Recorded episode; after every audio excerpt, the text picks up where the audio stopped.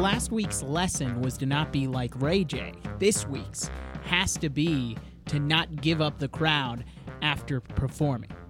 So I was out about the town watching a local band playing at a local spot, and they were amazing.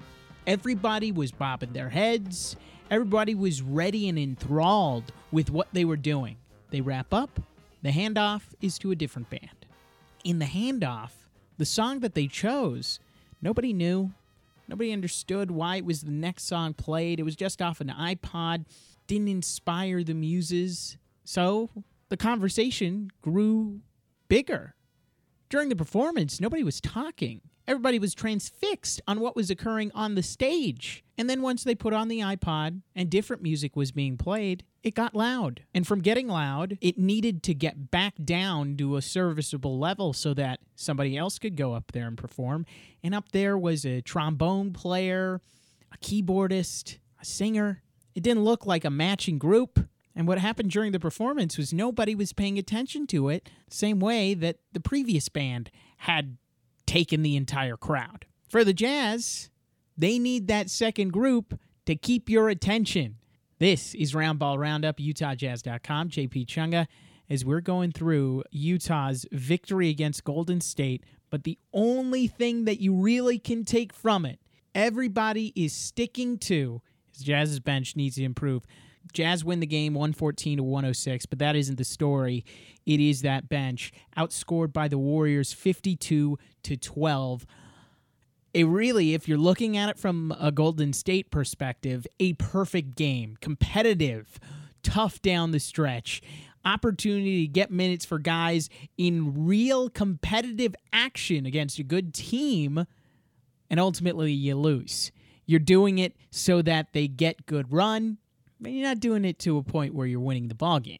Utah's in a different business of winning games and trying to look beyond just going to the lottery. That bench, as not only were they outscored, starting lineup with Mike Conley is plus 17. The starting line with Joe Ingles in there is plus 05. In this one game sample size, the starters were plus 25. Any other lineup that went in the ball game was minus 17. Got that from the Salt Lake Tribune. It's trouble if everyone's attention is lost immediately after the first group goes. Donovan can carry this team a lot, and he's been asked to do so in his young career. However, staggering him with the bench might be a difficult burden to give to him.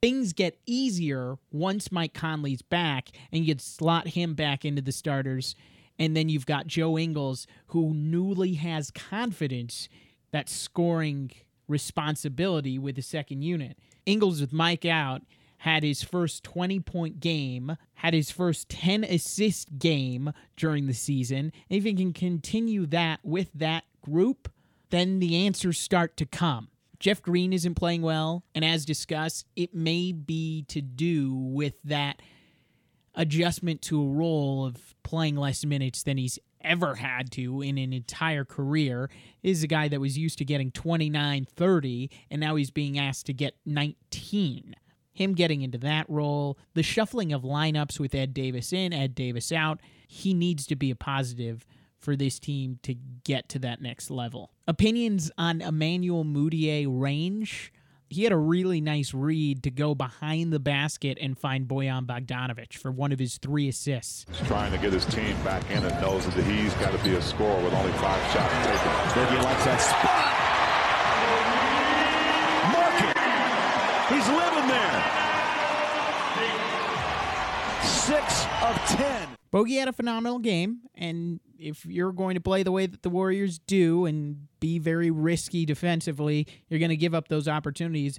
But Emmanuel Mudiay found him after going behind the basket. It's a play that earlier this year he might not have made. So long as he understands and keeps to getting it, he can be a real asset on that unit. And I'm I'm excited to see how he continues to progress with that group it's been up and down for that bench. They had a good game against Minnesota, a good one against Brooklyn, and then you have this Golden State regression. The consistency will come once Mike is in the lineup and once you can get everybody in their necessary roles. Ingles really takes that up because if he can carry over the confidence of shooting that he's gotten as of late, that makes that group better. Ways for that team to get better. Improvements could be on the way. Maybe not. Maybe so. Unofficial start of the trade deadline occurred on Sunday, December 15th, when the new contracts are all up for grabs and you can now trade those players. Utah has a couple of options that they can go forth with. When you're going through the trade machine and trying to find the right equations to get to where you want to get, who you want on the Jazz, understand some things might not be based in reality. And I was watching the Woj Lowe special that they did. When those two get together, you know it's a big tent pole point of the NBA season. And they got together and they discussed Utah's approach coming up with acquisition season. This is a team that doesn't have a lot of time to waste. I'm surprised they haven't been out there more. Yeah, and I, I think Utah comes from that San Antonio school around the trade deadline. Oklahoma City's this way with Sam Presti, you know, Dennis Lindsey, Justin Zanik, who's learned under them. They don't make a lot of calls. They're out there uh, waiting for teams to call them. They're not out there putting their guys out in trade conversations. The reason I give this, especially give this Utah group the benefit of the doubt, I think they have such great leadership there. I think they have the guys to fight through it, stay together. Um, you know, Rudy Gobert is still one of the dominant forces Absolutely. in this league. Absolutely. And Donovan Mitchell, remember last summer he had, you know, he was in a boot for a lot of it. He didn't get to work last summer the way he did this past summer. And you've seen him that time with USA basketball, and you've seen that explosion and the athleticism and the skill that has, you know, has people so excited about his future. I still think the Jazz are going to be right there in the playoffs as a team, you know, that's going to be, you know, they're not they're not better than the two LA teams, but I think everybody else in the West um, is going to have a hard time beating them. So don't expect much if you love the transaction. I 100% agree, but the action that they did in the offseason may be enough to keep them into contention. And Woj believes that too. And it's a position that I've held for this entire year, even when you go through that slump of November when the schedule started going up against you realize schedules and confidence, it's all linked.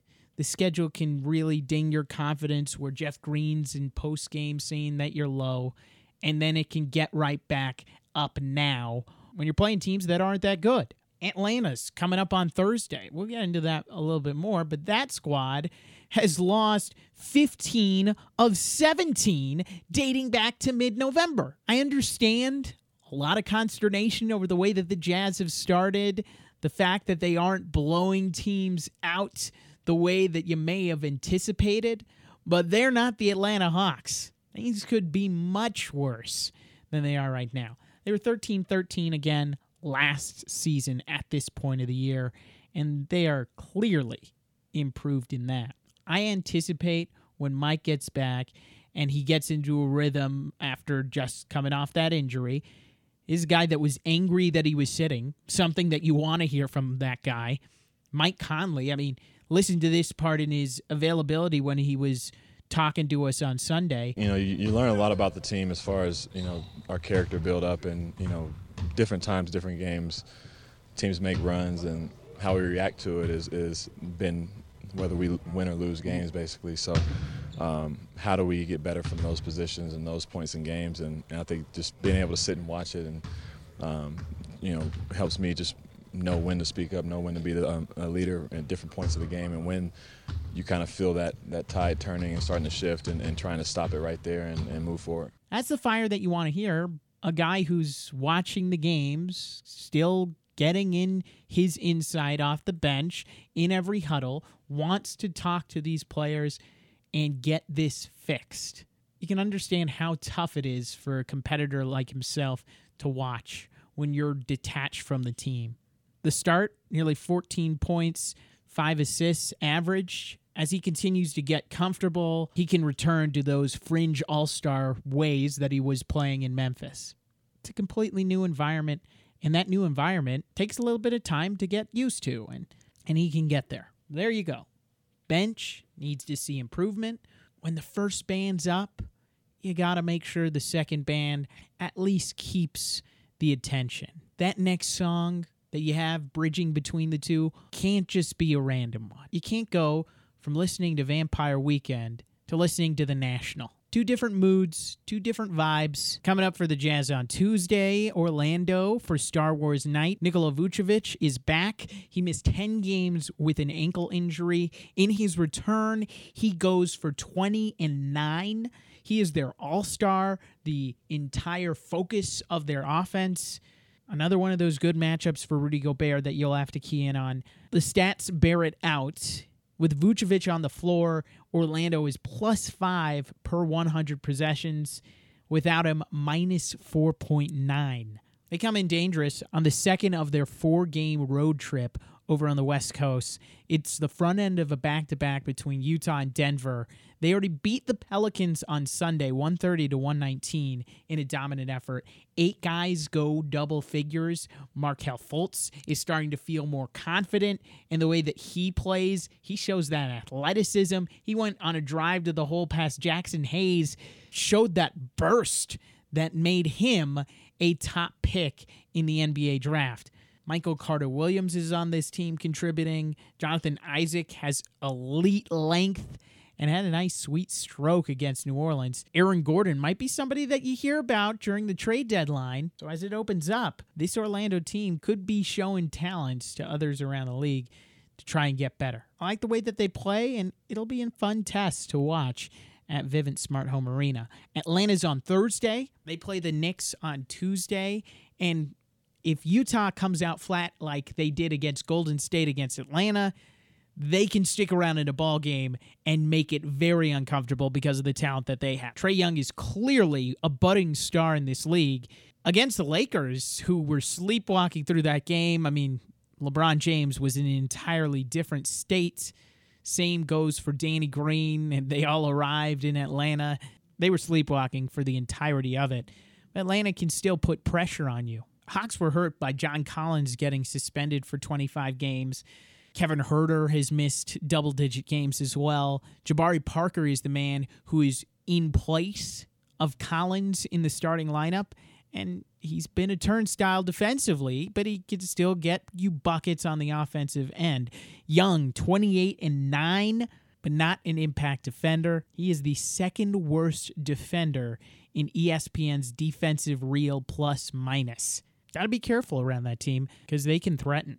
This cleaning the glass number stood out for me when I was looking at the Hawks. Fifth in the league in developing shots at the rim. 38.7% of their shots come at the rim. Things went way down for them in that respect last night against LA to be expected because AD's playing at a DPOY level. Rudy Gobert should be able to impact the game the exact same way, if not better, and make Atlanta shoot even worse from the rim and divert them from taking those shots. But I, I found it interesting how many shots that they were developing at the rim and how they've got guys who can drive to the basket who are good at that. Against LA, they went 12 of 23 at shots at the cup. They'd gotten 30 some odd in the game before. AD was really denying them from getting those shots up in opportunistic situations. Then the Jazz round out the week. On that road trip after Atlanta, they're taking on the Hornets on Saturday afternoon at 3 o'clock Mountain Time. Once again, you can catch those games on AT&T Sportsnet. The finish of the road trip comes in Miami on Monday that next week and then a return home to take on the Blazers. Confidence is key and getting that against these teams that aren't as good as the Jazz has to be the priority over the next 3 games. Then we learn a lot in a measuring stick one against Miami on Monday. We'll get you situated and learn more about this Jazz team on Friday. Make sure to catch us on Roundball Roundup. We're always online. UtahJazz.com, iTunes, Google Play, Spotify, and Stitcher. Just search Roundball Roundup. Five stars and good reviews. That's all I ask of you. Make sure to let others know that you're listening to the podcast and help them find us. Catch you on Friday. I'm JP Chunga, and until next time, bye for now.